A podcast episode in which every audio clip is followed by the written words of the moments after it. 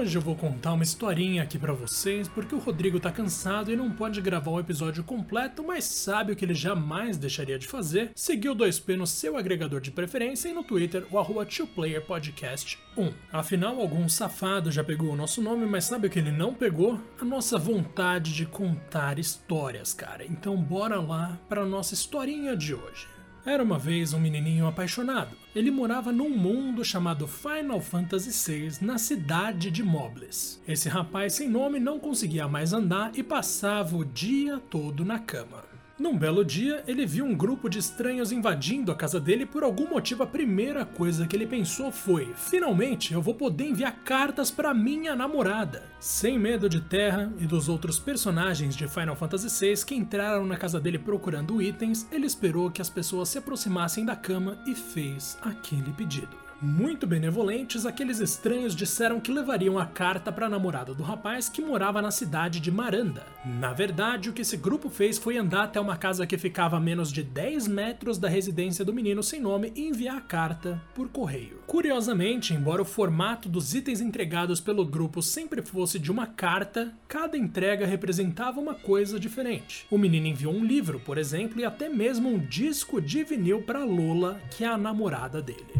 Um dia, esse grupo de estranhos que entra na casa dos chamados NPCs sem permissão encontrou Lola pessoalmente. A menina estava falando sobre os itens que recebia do namorado e quão feliz ela estava. O problema é que um homem mau chamado Kefka um dia mexeu em três estátuas e do nada ganhou poderes semelhantes aos de um deus. Esse vilão destruiu boa parte do mundo, incluindo a cidade do nosso pobre rapaz, chamada Moblers. A Lola sabia que alguma coisa horrível tinha acontecido com o mundo, já que o céu ficou laranja, mas não tinha certeza se o namorado dela estava morto não era nem possível para ela descobrir, coitada. Ela era só uma menina de um vilarejo distante, sem poderes. Por incrível que pareça, Lola continuava recebendo cartas que supostamente vinham do namorado dela. No entanto, aquele grupo de estranhos que invadia casas alheias um dia descobriu, por acaso, quem estava enviando aquelas cartas para a jovem apaixonada. Era ninguém mais, ninguém menos do que Cyan, um dos ditos heróis de Final Fantasy VI. Além de cartas românticas, Cyan enviava também flores para Lola que desconfiava que algo estava errado.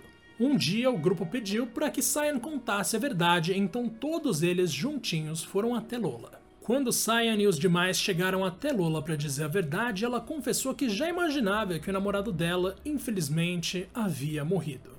Contudo, ela queria poder pelo menos conversar com o autor das últimas cartas que ajudaram ela a não perder a esperança. Antes que alguém pudesse falar, oh, foi o Cyan, ele mesmo interviu e disse apenas o seguinte: Não importa quão escura seja a noite, sempre virá o amanhecer e depois disso, um novo dia. A frase enigmática foi o que Cyan se deu ao trabalho de dizer, mas ele nunca chegou a assumir que escreveu aquelas cartas no nome do namorado dela. Depois de ouvir essas palavras de encorajamento, a Lola reforça que ela não vai desistir da própria vida e aceita a morte do namorado sem nome que descanse em paz. Na última carta de Cyan para Lola consta o seguinte: Nós, humanos, temos uma tendência a permitir que o passado destrua as nossas vidas. Imploro para que você não deixe isso acontecer. É hora de olhar para frente, de descobrir o amor novamente e abraçar a beleza da vida. Você ainda tem tanto a viver.